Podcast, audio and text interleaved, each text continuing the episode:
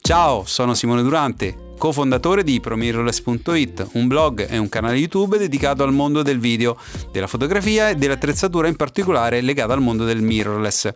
Ti ricordo che puoi seguirmi anche sul canale YouTube ProMirrorless o sul blog promirrorless.it. Ma adesso andiamo all'episodio di oggi. Mi raccomando, buon divertimento e fammi sapere cosa ne pensi.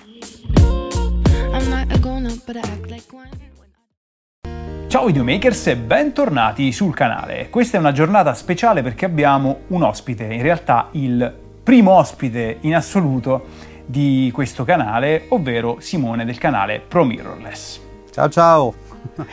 Oggi vogliamo discutere di un argomento che per alcuni è importantissimo, fondamentale, di primaria importanza nella scelta della strumentazione, ma anche poi nella consegna del lavoro per altri invece non è così essenziale. Sto parlando della risoluzione. Partiamo con una piccola presentazione di Simone, cioè facci capire mh, chi sei, cosa fai, cosa fai nel tuo canale. Se ragazzi se non siete iscritti potete andare tranquillamente a curiosare, però insomma presentati tu perché io lo farei sicuramente peggio di te. allora, intanto grazie per l'ospitalità che molto molto molto gradita perché come sai ti stimo come artista, come videomaker e quant'altro, quindi eh, per me era eh, veramente una cosa positiva essere qui con voi. Allora, chi sono? Fondamentalmente sono un videomaker, possiamo dire, anzi io mi definisco un uh, professionista nell'ambito multimedia perché questo? Perché ho una piccola azienda mia che copre praticamente quelli che sono gli elementi multimediali, quindi vado a coprire tutto quello che è il mondo dell'audio perché ho un piccolo studio di incisione, eh, studio dove mi trovo in questo momento, poi faccio tutto quello che è il mondo del video. In realtà io ero un ex, ero, sono un musicista che ha lavorato come turnista in passato, poi si è dedicato al mondo informatico anche per necessità familiare quando è cresciuta la famiglia eccetera eccetera e poi a un certo punto si è messo in proprio e ha unito l'audio e il web col video andando a creare quelle che sono campagne pubblicitarie, videoclip musicali proprio perché è associato al mondo del, uh, della produzione musicale Insomma, quindi ho unito un po' questi tre mondi che mi appartengono, poi praticamente con mio fratello che è un fotografo eh, professionista, abbiamo deciso di tirar su un portale chiamato Pro Mirrorless che si occupa appunto di fotografia e video in ambito mirrorless. Ci abbiamo creduto dall'inizio e poi i numeri ci hanno dato ragione, comunque in sostanza questo nome, questo binomio Pro Mirrorless nasce proprio come pro perché mm, diciamo professionisti ma anche pro come dice eh, io sono pro al mondo mirrorless e quindi questa piccola inventiva sul nome ha tirato su un blog all'inizio era un più un blog poi è diventato un canale youtube che oggi ha migliaia di iscritti in tutta Italia e tramite lo stesso ci siamo conosciuti con Mario Forse tra tutte le cose da capire, tra i codec, eh, il bitrate, la gamma dinamica, eccetera, eccetera, forse la cosa oggi più facile da capire, soprattutto per chi fa eh, fotografia, per chi viene dal mondo fotografico, perché in fondo non è nient'altro che il numero di pixel presenti sul nostro sensore, cioè che vanno a, a, a poi a riprodurre l'immagine e il numero di pixel più è alto e più la risoluzione migliora, insomma, diciamo così. Questa risoluzione eh, fa percepire le immagini in maniera diversa. Come ha detto Simone, più ne abbiamo, più abbiamo la sensazione che l'immagine sia definita, perché un dettaglio realizzato con 5 eh, punti è sicuramente meno leggibile di un dettaglio realizzato con 25 punti. Questa più o meno è la teoria. Il pixel però non è una strana creatura, il pixel è un quadrettino vedetelo così, che ha due informazioni, solo due, non ne porta migliaia. Il pixel non è responsabile dell'immagine, ma di una piccolissima parte dell'immagine. Il pixel può avere colore, detto croma, e luminosità, detta luma. Questo è un pixel, basta, cioè questa è la sua vita, nasce, muore, si spegne, si accende, cambia colore, è una cellula. Uno okay. affianca l'altro, compongono la nostra immagine perfettamente. Quando vedete scritto megapixel, sto megapixel che sa di megazord, sa di, di robot, in realtà il megapixel sono milioni di pixel e tu certo. dici ok ma 4K sono 4000 pixel, come ci arrivi a milioni di pixel? Eh, moltiplichi base per altezza e quindi ottieni l'ira di Dio. eh, esatto, quindi 1080, cioè il full HD, in realtà sono 2 megapixel. Allora ti faccio una domanda, tu che sei mirrorlessista. Sì. Questa è una domanda che forse ti avrà fatto qualcuno. Mm, So che fai anche didattica, quindi magari anche uno dei tuoi allievi ti ha fatto questa domanda. E la domanda è questa. Perché una mirrorless di ultimo grido, che quindi magari costa anche tanto, che magari è anche decantata no, dalla stampa come un prodotto incredibile, ha la stessa risoluzione di un telefono cellulare? Cioè a sto punto perché io devo prendere una mirrorless se il mio telefono cellulare fa lo stesso il 4K? Perché non è il numero di pixel, questo è proprio, proprio, sai come ti viene spontaneo, de, pane pane vino al vino, non è il numero di pixel che fa la differenza, ma è la grandezza del pixel che fa la differenza, caro amico, gli rispondo di norma.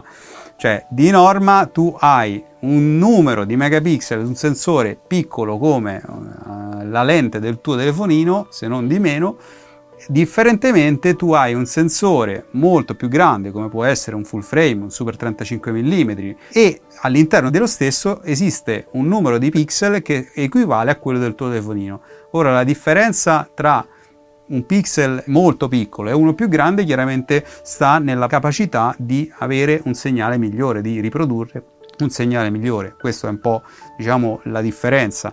Quindi il numero di pixel non significa qualità per forza, ecco, questo è un po' il discorso. Ed è sostanzialmente anche con le dovute differenze, con le sacrosante differenze, quello che accade anche in pellicola al cinema, cioè i grandi certo. colossal della storia del cinema sono stati girati in 65 mm, che è una pellicola molto più grande della 35 mm, che è molto più grande della 16 mm, cioè quindi in realtà è sempre esistita questa ricerca della qualità in base alla grandezza del formato. Non so se avete mai visto un telefonino aperto eh, o comunque insomma la parte fotografica che è praticamente piccola, piccola, piccola, piccola. Allora vi faccio mh, mm, riflettere sul fatto che di norma quando invece aprite una camera fotografica avete un sensore molto grande e quindi la differenza dov'è se il numero di pixel è più o meno lo stesso? Ecco, questo è il discorso, insomma, sta proprio nella grandezza del pixel. Più è grande e più avete luce che lo colpisce, più avete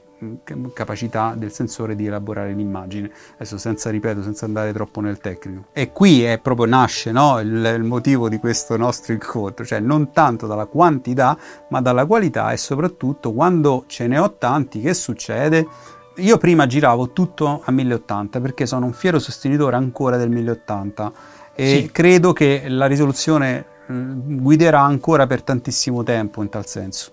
Però eh, poi a un certo punto ho cominciato inevitabilmente perché magari provi una, provi due, provi tre e ti rendi conto che se tu registri in 4K poi il 1080 qualcosa, quello sprint in più ce l'ha a parte poi quello che puoi fare con un file più grande, poi nei confronti chiaramente di un file più piccolo, no? ricroppare, stabilizzare sì. meglio, le solite cose che si dicono e che poi sono pura realtà. Però al di là di quello è come prendere una fotografia, ti, ti faccio questo esempio, eh, se tu prendi una fotografia che ha un numero di megapixel molto alto e lo ricompatti su una fotografia più piccola, è la stessa fotografia catturata direttamente con quel numero di megapixel inferiore oppure è migliorata la risoluzione? Ecco, ho l'impressione mia, per carità, magari sbaglio, però io quando faccio montaggio video e quando edito un filmato ho l'impressione che comunque ci sia qualche frizzantezza in più nell'immagine e soprattutto eh, ho determinati vantaggi nel poter lavorare a una risoluzione leggermente più alta. Sono, sono d'accordissimo anche perché eh, è quello che la mia C100 Mark II fa in automatico, cioè nel senso ho usato per tanti anni delle reflex di Canon e queste riprendevano i 1080. L'ultima che ho, che ho usato abbastanza assiduamente è stata la 80D. Mm-hmm. Quando sono passato alla C100 Mark II la macchina mi consegnava dei file 1080, esattamente come la mia 80D, ma erano non con più risoluzione, erano file con più definizione, perché quei Bravissimo. file venivano registrati da un sensore 4K, downscalati internamente dalla macchina e salvati in 1080. La differenza si vede. Chiaramente, ripeto, questi sono discorsi assolutamente non scientifici e non sono in diciamo così, io le, le, definisco impressioni di utilizzo, cioè eh, quando tu porti quel file sul computer ti rendi conto che c'è qualcosa di più e soprattutto hai un gioco molto più alto di lavorazione e di post produzione, quindi questo sicuramente è un fatto positivo. Sia che lo fai internamente tu, cioè quindi prendi un 4K e lo metti in, in un montato diciamo più piccolo, quindi su una timeline a 1080, sia che la macchina ti fa lo stesso lavoro. E qui io però, eh, diciamo, preferisco farlo io. cioè, sostanzialmente preferisco farlo io perché? Perché mi piace l'idea di avere comunque gioco e poter modellare il file. Cioè, insomma, non mi piace eh, avere solamente la definizione e non poter giocare anche con l'inquadratura, volendo, no? Editare in 4K per consegnare 1080 va bene però fare troppi giochetti con, di crop quando sei in 1080 e consegni in 1080 significa che alcune inquadrature saranno per forza di cose più brutte di altre perché stai mangiando risoluzione. Ecco, in quel caso stai proprio perdendo risoluzione e non c'è niente da fare, eh? persa per sempre. È vero. Um, detto ciò, parlando di 4K, che immagino per te sia diventato un po' lo stand, anche per me, cioè neanche ci penso al 6K, all'8K, al momento 4K mi fa più che felice.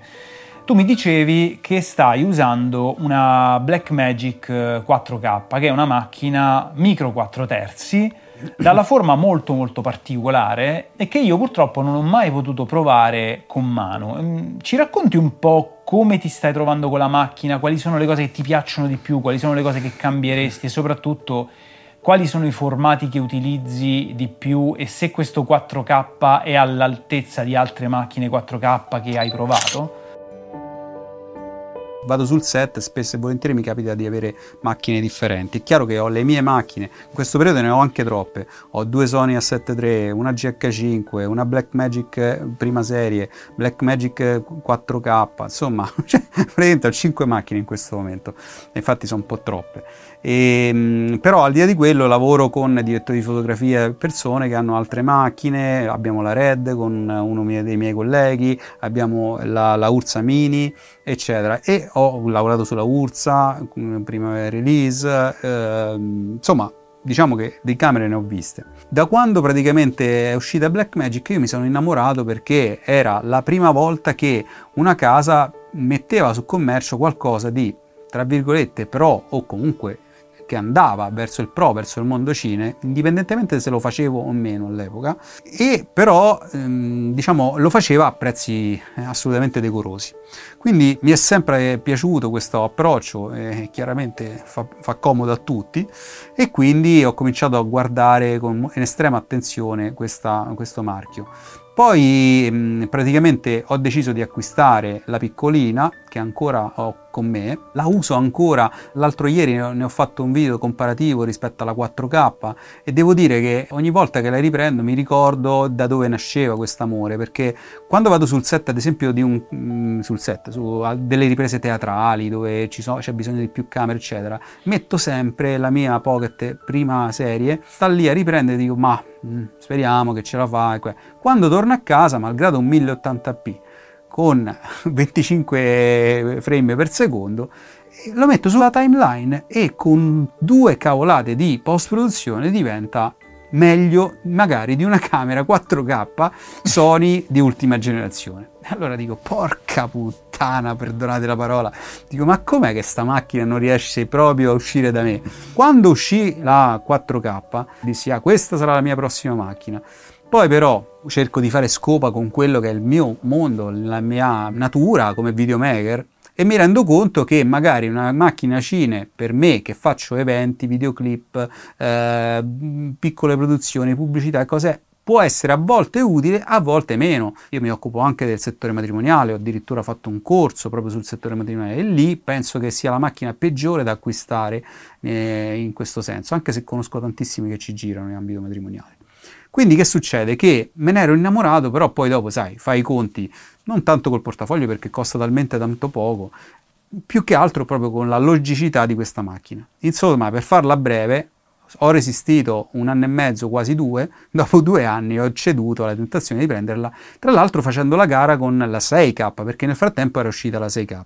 E quindi ho cominciato a dire ma quale conviene, quale non conviene. Forte chiaramente delle mie consapevolezze di quale fossero i pregi di un 6K, ma più che altro di un sensore più grande rispetto a uno più piccolo, ero combattuto, ero combattuto, alla fine è uscito il Biro ed è questo il formato che utilizzo, il formato RAW proprietario di Blackmagic, ecco perché si chiama Biro. E lì è cambiata la mia decisione di netto, ho detto fermi tutti.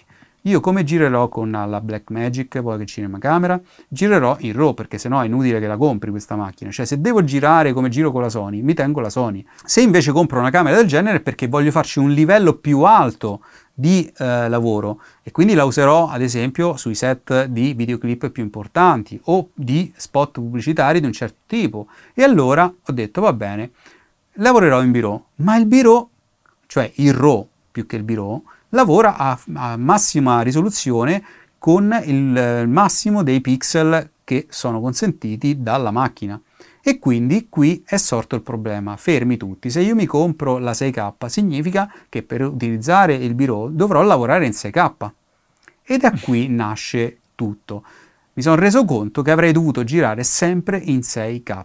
Intanto in post-produzione devi faticare come non pochi, più che noi, il nostro computer deve faticare come non pochi a gestire un file eh, molto più grande. Secondo, spazi di archiviazione molto più grandi. Un hard disk da 500 giga mi, mi, tiene dentro, adesso non ricordo la durata, ma tipo eh, 20 minuti, cioè per mezz'ora, cioè, quindi comincia a diventare veramente impegnativo, ma a dismisura, avere dei file così tanto più grandi e soprattutto appunto una post produzione che implica anche il cambio magari di un ulteriore setup nell'ambito computer, quindi eh, del mio Mac. Mi sono convinto a lavorare e comprare la 4K, macchina che mi fa eh, lavorare felicemente da questo punto di vista appena descritto, ma che magari eh, mi fa soffrire un pochino da un punto di vista di, se- di, sensore, perché io sono un amante del full frame. Ora, dal full frame passare al micro 4 terzi, chiaramente, insomma, un pochino la, la, subisci, anche se è un micro 4 terzi con il 4K DCI, quindi ti porta verso il mondo cinematografico, eccetera. Insomma, l'ultima cosa che prima del, del coronavirus che abbiamo girato è stato un clip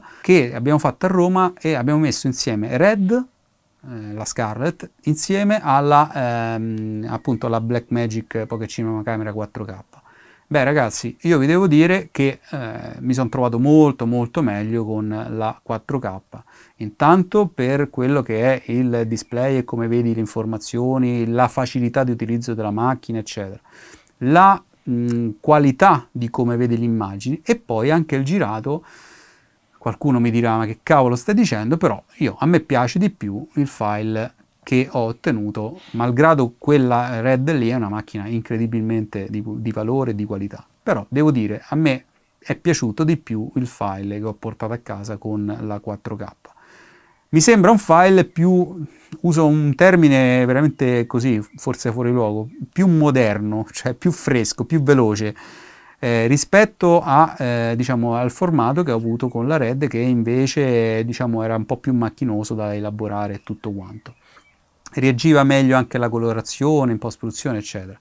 Ripeto, magari mi sto innemicando tantissimi che chiaramente sono attratti e innamorati del mondo Red, però insomma questo è il mio punto di vista. Quella sera eh, accendevamo le camere e con la mia in tre secondi ero pronto a lavorare. Accendevamo la red e dovevamo aspettare quasi due minuti prima che partisse. No, la red Ora, è come se accendi un PC vecchio.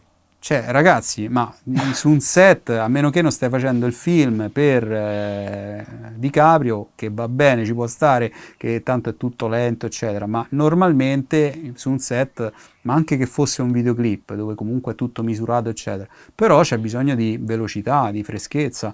Io già solo per quello non sceglierei una camera del genere, che però, ripeto, è una camera eccezionale, non, nessuno gli toglie niente.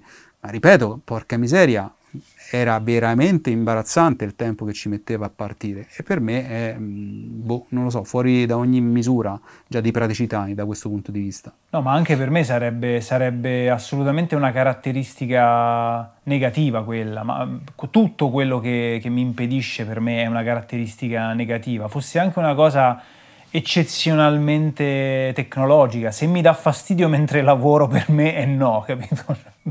per me è così ah, sì. funziona.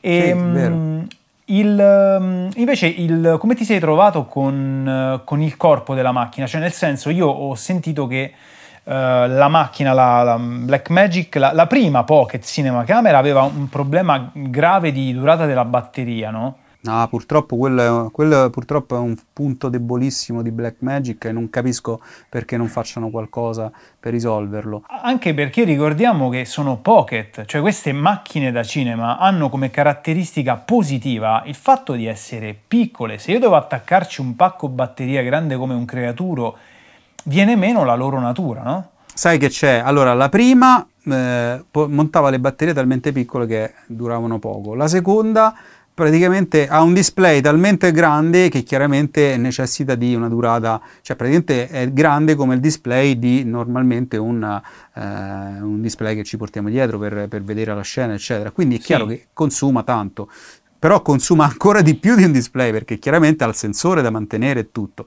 Il morale della favola, se giri in 4K e porti a casa un lavoro a grasse e cola che arrivi a boh, forse 20 minuti, ma io non lo so neanche, ti dico la sincerità Fermo restando che non è proprio tantissimo, io ci ho lavorato prima di comprarla, ci avevo lavorato, però non è tantissimo che ho questa macchina. Però al di là di quello io ho subito comprato una V-Mount, l'ho montata sul mio spallaccio, cioè lavoro completamente staccato dal principio delle batterie, che tra le altre cose ho comunque agevolato con l'acquisto di un Tilta, eh, che è un cage veramente stratosferico per come è costruito, per come è bello, per come è funzionale, è rifinito in tutto e per tutto e monta anche un manico con la possibilità di montare la, una batteria della stessa serie che monta la, la camera. Quindi tu che fai? Metti la batteria nel manico eh, lei dura, quando ha finito di lavorare passa il, la, la, palla a quella che è interna alla macchina. Infatti potrei farci addirittura uno spettacolo teatrale senza problemi, eh, però chiaramente insomma è un po' scomodo di portare, io ho 10 batterie ma non l'ho mai utilizzate proprio perché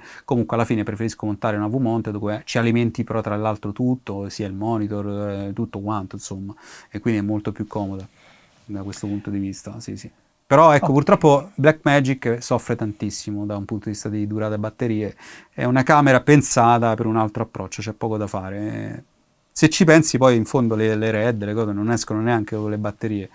Quindi loro ti dicono, vabbè, io te le do, però non rompere, insomma, cioè se ci vuoi In realtà quelle non, non, escono proprio con niente di niente, devi comprare sì, qualsiasi la, la Red in particolare, ti devi comprare un monitorino e sono problemi tuoi, ma anche una vita lì è un problema. Però diciamo sì. che ecco, Blackmagic infatti si, si pone un po' tra il pro e il non pro, eh, no? E quindi ti fa la macchina pro cinema, però con l'approccio anche per il videomaker. Questa è un po' la, la, strategia, la strada che sta perseguendo, giusto o sbagliata che essa sia, però ci avvicina comunque a delle qualità e ad un approccio, diciamo, nell'ambito ripresa sicuramente interessante. Io a questo punto, eh, visto e considerato che abbiamo parlato di questa macchina, de, del suo 4K e abbiamo espresso un concetto abbastanza importante, cioè registrare in RAW ti costringe a sfruttare tutto tutta la dimensione del sensore, quindi la massima risoluzione raggiungibile dalla macchina, virerei un attimo sulla EOS R5, no? Perché mm. in questi giorni hanno annunciato questa macchina di cui si sanno diverse specifiche, però ho visto un tuo video l'altro giorno in cui dicevi una cosa sacrosanta, e cioè che mm. Eh, vabbè, ma più o meno è quello che succede quasi sempre con Canon, eh, ovvero ti danno un annuncio tu dici, la perla dici, madonna che bello, però subito dopo ti chiedi dov'è la fregatura e la fregatura potrebbe risiedere in tutti quei dati che esistono ma che non ti hanno ancora dato. dati come, che ne so, eh, velocità di scrittura, quindi non c'è bitrate, non, c'è, non sappiamo, questo non lo sappiamo e non sappiamo altre cose, ma soprattutto tu dicevi una cosa giustissima, cioè questa macchina gira RAW, 30 fotogrammi al secondo in 8K tutto il resto che fa la macchina non è in RAW, ma è in 4K. E io anche mi sono fatto una domanda, cioè, ma a questo punto, anche soltanto per avere file meglio compatibili tra loro e magari per avere questi foto siti, foto diodi, come dicevamo all'inizio, più grandi, ma perché non facciamo il RAW in 4K e facciamo anche gli altri formati 4K? La domanda cade a fagiolo non solo su Canon, ma cade a fagiolo un po' su tutti i costruttori. Se esistesse un APS-C Blackmagic, ritornando alla camera di prima, no? che facesse quindi su un sensore più grande un formato 4K invece che 6, io la comprerei, cioè domani venderei tutto e la comprerei immediatamente. Non ti dico poi se addirittura fosse full frame. Probabilmente in ambito Blackmagic secondo me il motivo per cui non è stato fatto è solo uno, perché avevano fatto la, la micro 4 terzi, probabilmente non l'avrebbero più venduta e sarebbe andata troppo presto in pensione nei confronti dell'altro modello. E quindi sono sicuro che questa è stata la scelta, eh, potevano pensarci prima. Per quanto riguarda Canon ancora peggiore la cosa, nel senso che io ho fatto l'esempio lì ho detto eh, su quel filmato di cui tu parli, che ha suscitato diciamo, un interesse diciamo, de- decoroso, ho, ho fatto questo esempio. Perché se esce la C300 Mark III a 4K è una macchina per far cinema, poi mi fai una mirrorless da tra virgolette, senza sminuirla, ma per farvi capire, da evento, quindi da matrimonio, da, da piccole produzioni, me la fai a 8K, il doppio di risoluzione.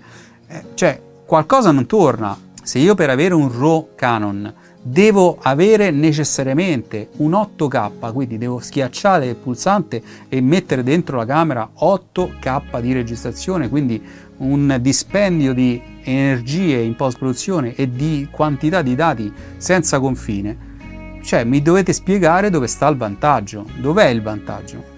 Che tra le altre cose non potrò mai post produrre un file in 8K, non lo potrò mai vedere in 8K anche fosse, perché non esistono i televisori in altro po' 6K, cioè 6K, cioè figuriamoci eh, a malapena abbiamo quelli a 4, la rete non ne parliamo, io vado ancora a 1080, se mi va bene, morale, mi spiegate a che può servire un 8K? Cioè, a che cosa? E allora c'è qualcuno che dice, ah no, serve perché, perché hai minor eh, problemi di rumore nel, nel video. Eppure qui io mi sento assolutamente, cioè, rapporto qualità, segnale, rumore, no?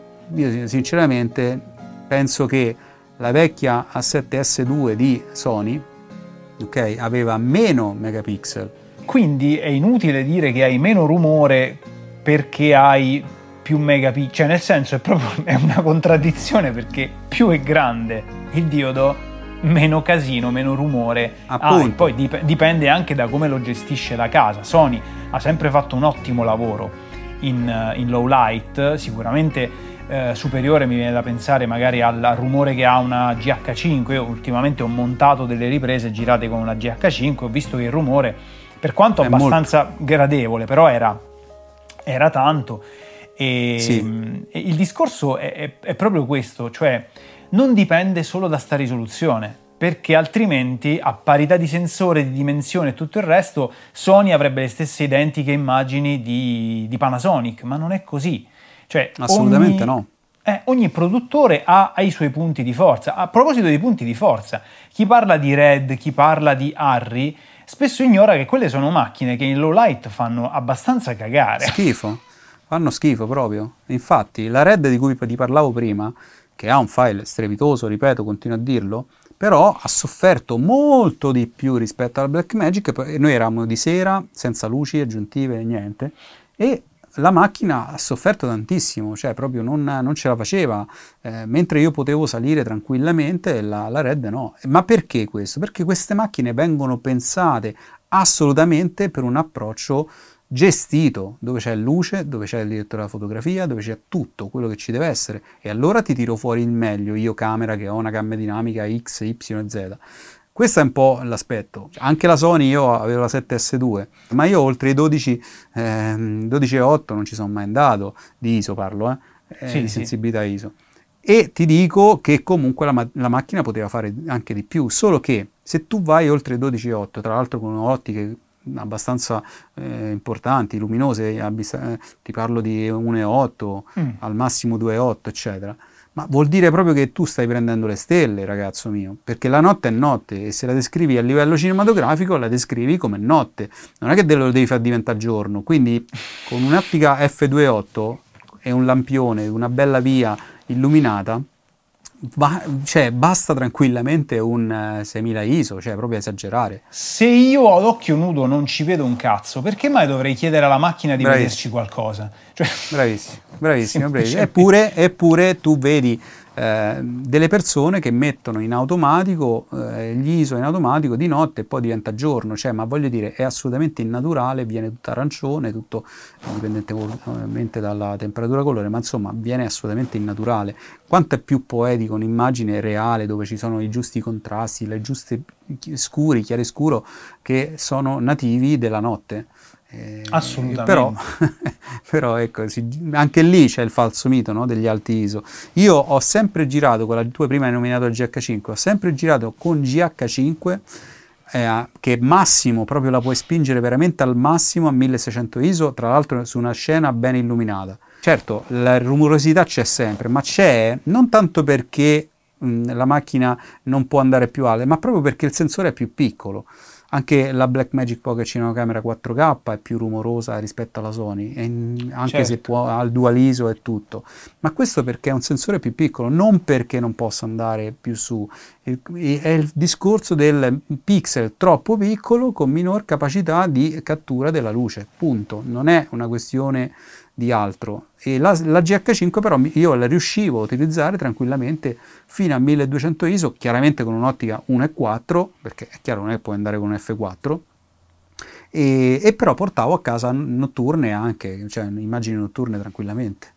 Ovviamente qua si sta parlando, eh, ragazzi, si sta parlando di immagine proveniente dal sensore senza post processing di nessun tipo, perché tante macchine vantano alte performance a bassa luminosità che poi in realtà sono l'applicazione internamente parlando di un algoritmo di denoise, ma questo di solito massacra i dettagli, quindi cerchiamo di parlare di immagine nativa dal sensore senza tutti questi artifici, perché le variabili sono tante perché devo mettere un filtro antirumore in macchina quando poi lo puoi fare tranquillamente in post produzione primo e quindi dosarlo e scegliere bene come lavorare. Addirittura i televisori ormai hanno il noise reduction, quindi sì. per quale motivo devo farlo in macchina andando a spappolare l'immagine a dismisura? Lo faccio dopo, con dei software che sono molto più evoluti chiaramente rispetto a quelli interni ad una camera che mettono sotto sforzo anche il, il nostro processore. Eh, tra l'altro, cioè, quando mi chiedono questa cosa, eh, ma guarda, ma lo fa la macchina, perché lo devi fare tu? Io faccio sempre l'esempio che se tu metti un plugin di denoise buono sulla timeline, la timeline rallenta perché, e, e il rendering diventa molto più lungo. E dico, se funziona così un plugin serio, figurati che cosa può fare la macchina in tempo reale. Zero. cioè, a confronto non riesce a lavorare volevo un attimino tornare sul 1080, che da quando si parla di, di 4K, 6K, 8K, sembra essere diventato di fatto obsoleto. Però io notavo, essendo un possessore di un televisore abbastanza grande, un 60 pollici, ed essendo utente Netflix, notavo quanto mm-hmm. i programmi in 4K su Netflix fossero comunque meno gradevoli da guardare di un Blu-ray 1080, cioè un buon Blu-ray confezionato bene, magari un film nuovo, eh, girato bene, risulta essere molto molto più gradevole di un file 4K, cioè dietro deve esserci qualcos'altro oltre a questa benedetta risoluzione. Allora, per far capire questo aspetto, io penso che il migliore esempio che possiamo fare è, ci avete presente quando la vostra rete internet va lenta? Un film che cosa fa? Comincia a praticamente a essere ridotto in termini di risoluzione. Vi arrivano dei quadrettoni, il volto comincia addirittura a essere quasi illeggibile. Questo perché? Perché si abbassa proprio il, il, codec di risoluzione che vi permette di avere maggiori informazioni visive. Ecco, eh, quello che trasmette Netflix, indipendentemente dalla linea che deve essere chiaramente buona, met- quindi mettiamola al massimo, è comunque un segnale assolutamente ultra compresso per far sì che tu possa ricevere un segnale di buona qualità, tra virgolette, nel senso che, che sia di alta risoluzione, eccetera. Ma questo bit rate comunque inferiore rispetto a quello che è presente all'interno di un Blu-ray. Forse in alcuni casi a volte addirittura di un DVD normale, seppur lì si scala la risoluzione Sì, anche perché il Blu-ray ha un bitrate stabile, mentre Netflix ha un bitrate variabile. Variabile che, che, varia intanto in funzione della linea e poi varia anche in funzione dei chiaroscuri. Perché? Perché ci sono i fattori di compressione che fanno i software. Che fa? Il software quando vede tutto nero dice vabbè, tanto è tutto nero, faccio una bella macchia di nero e fine dei discorsi. Magari lì c'era l'ombra no? che nascondeva proprio un piccolo dettaglio e tu te lo perdi perché, ripeto, il bitrate dice vabbè ma tanto è nero. cioè, infatti questa cosa la vediamo in particolare sui film scuri. Giusto? Ecco, io sono un appassionato di horror e mi becco molto spesso queste immagini con tanto nero, tante zone scure in cui riconosco proprio i quadrettoni della compressione, perché la compressione video non è altro che approssimazione dell'informazione e si eh, certo. approssima cercando di ridurre eh, quelle che sono le zone che si muovono. Per esempio, se noi abbiamo pochissimo bitrate, abbiamo pochissime informazioni, il flusso dei nostri dati è basso, su una scena concitata, che quindi cambia continuamente, noi avremo un casino inguardabile. Una scena fissa, immobile, magari una fotografia, anche a basso bitrate, sembra quasi buona. Sì, sì, sembra da Dio, cioè dici, madonna come si vede bene. Poi basta che il, il, il protagonista si muova e non si vede più niente. Questo è proprio l'esempio eclatante, certo, certo. Gli elementi che definiscono la definizione di un'immagine sono talmente tanti eh, che cioè, veramente è complesso andare a definire la qualità di una ripresa così semplicemente con la risoluzione. Cioè veramente c'è il codec, c'è il bit colore. La compressione colore. La compressione, la compressione colore, c'è, c'è, di tu il log, se è il, il, profilo colore, eh, se è logaritmico, se non è logaritmico, se è in cioè, cioè ci sono talmente tante cose che vanno a influire su quello che è poi il risultato del nostro file, eh, perché di quello parliamo ormai, non è che parliamo di pellicola, che poi alla fine, ecco, essere abbagliati da una risoluzione che tra le altre cose è assolutamente boh, fuori luogo, soprattutto in alcuni contesti, eh, per i discorsi fatti prima, beh, probabilmente ci dovrebbe far riflettere. E allora mi domando, perché le case fanno questo approccio, cioè hanno questo tipo di approccio e soprattutto sarà un'arma a doppio taglio, nel senso che poi le persone si renderanno conto che non riusciranno a girare in 8K o no? L'idea penso che sia proprio quella, cioè di spingere questo numero eh, senza spiegarlo e quindi la gente vede semplicemente un numero che sale e lo riconduce a qualcosa che che migliora, ma dirmi che una macchina gira a 8K è come dire questa, questa autovettura corre veloce, però non so se è sicura, non so se i sedili mi scorticano la schiena quando mi siedo, non so se c'è l'autoradio, non so se c'è il riscaldamento, so che corre veloce. Vogliamo parlare del frame per secondo? cioè, non solo dobbiamo lavorare a 8K obbligatoriamente perché sennò la risoluzione non è il massimo perché non possiamo utilizzare il RAW eccetera eccetera ma a quel punto dobbiamo scegliere per un bel 25p e questo è un altro degli aspetti per una macchina mirrorless perché partiamo sempre dal presupposto di chi la deve utilizzare quella macchina, cioè probabilmente un videomaker. Allora, per un videomaker che campa, vive sul slow motion, avere un 25p rispetto a un 50 fa la differenza? Porca miseria se la fa. Eh, cioè è importantissima. Ma infatti io sono molto più eccitato all'idea di questi 4K non croppati ad alto frame rate. Cioè io prenderei la EOS R5 eh, quando usciranno un po' più dati e magari mi diranno che il bitrate è di tutto rispetto e quant'altro, io la prenderei più per i 4K perché il comparto 4K è molto completo se ci fai caso, no? Però non, sarà, non potrai registrare il RAW.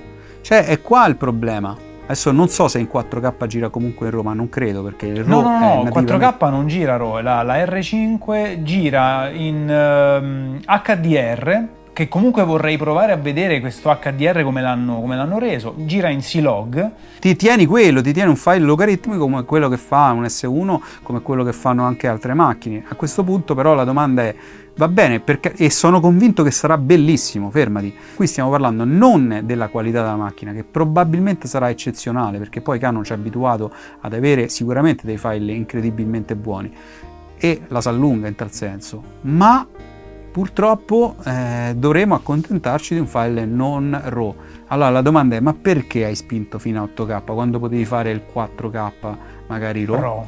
Eh, questa cosa non, ti giuro che non riesco a capire perché A me, ripeto, farebbe, fare, sarebbe perfetta se facessi il 4K RAW e poi tutti gli altri formati di, di 4K, cioè io sarei l'uomo più contento del mondo, anche perché io al momento per lavorare in 4K RAW sul mio PC sono costretto a creare dei proxy, ok? Certo. Cioè li, fa, li, faccio creare dalla macchina, non li creo io perché fortunatamente la C200 mi leva sto pensiero, però io mi immagino montare un 8K, mi devo creare un proxy, ma poi mi devo anche creare tipo una. devo metterci sotto tipo una busta col ghiaccio per quando faccio color grading sui file 8K.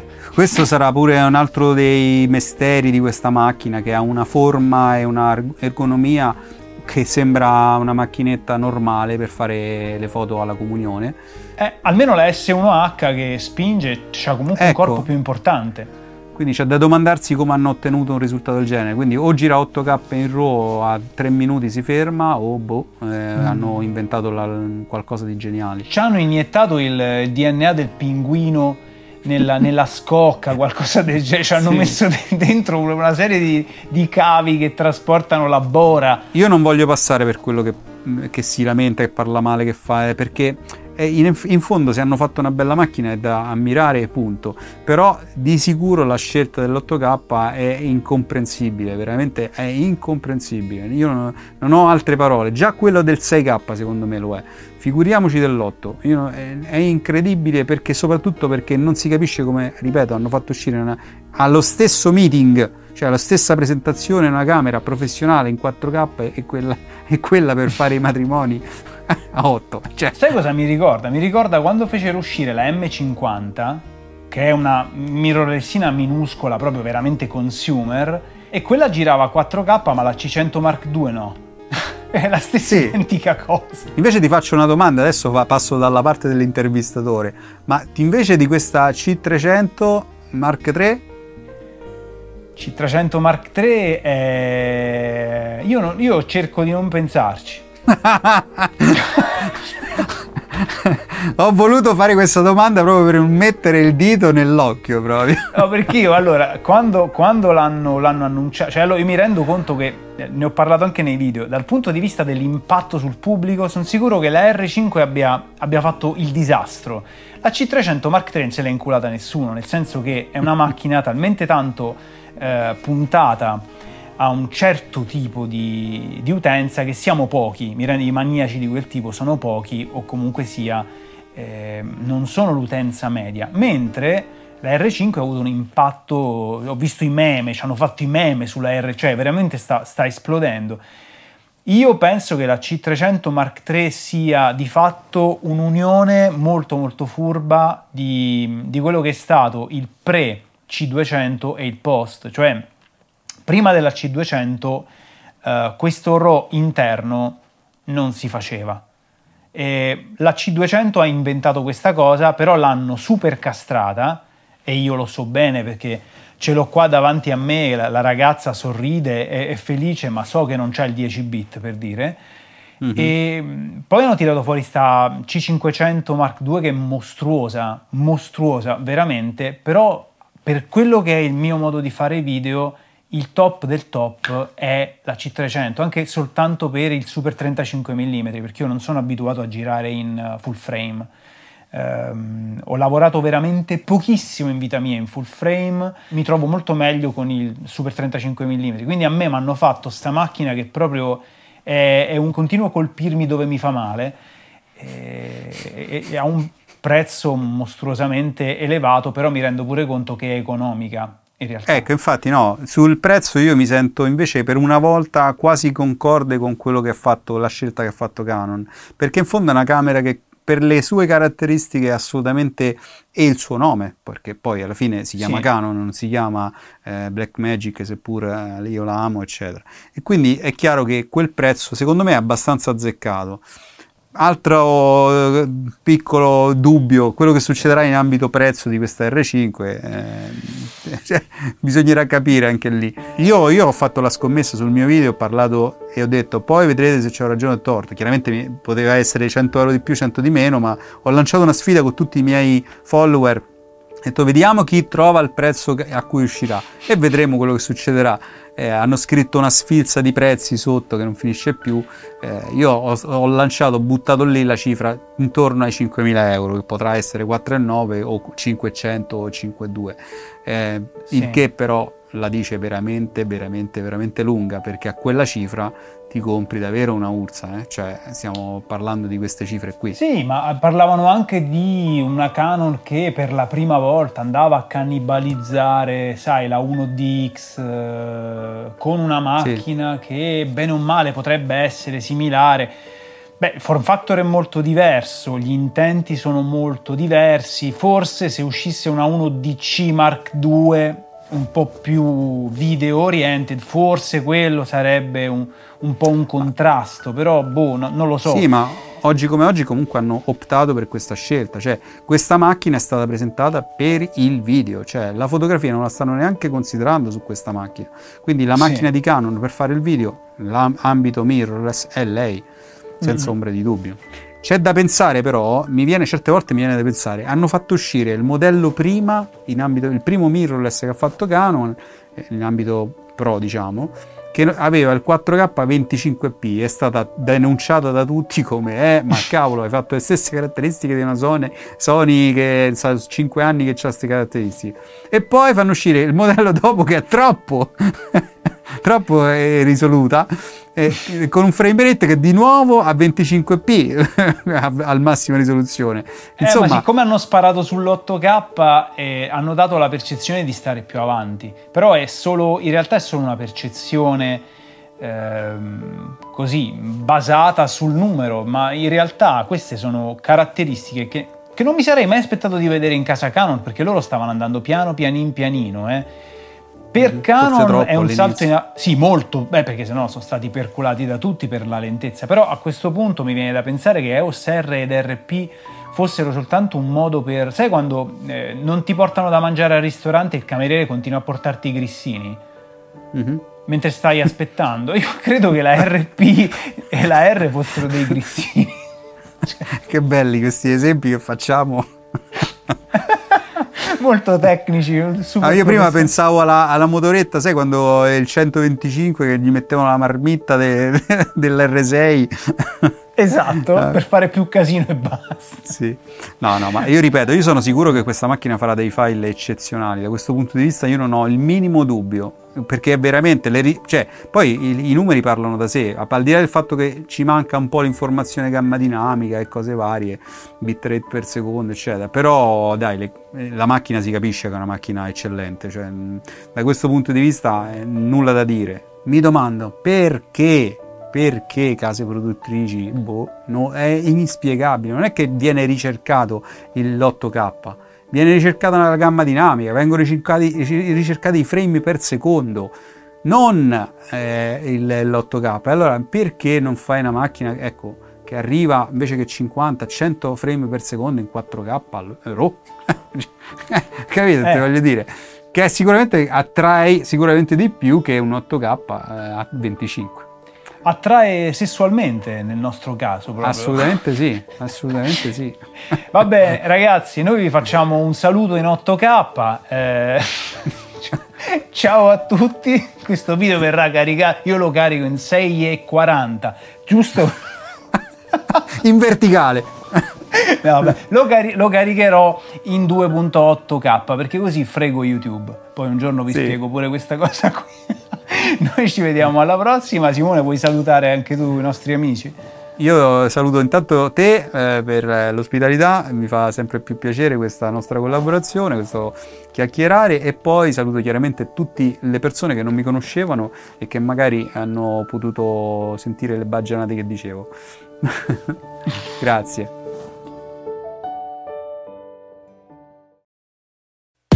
Bene, mi auguro che questo episodio ti sia realmente piaciuto e ti ricordo che se vuoi puoi seguirmi anche sul canale YouTube o sul nostro blog promirrorless.it dove tra le altre cose trovi anche i nostri corsi di formazione dedicati al mondo del video e della fotografia. Chiaramente ci trovi anche sulla pagina eh, Facebook Promirrorless. Per ora ti ringrazio, ci vediamo al prossimo post. Ciao ciao!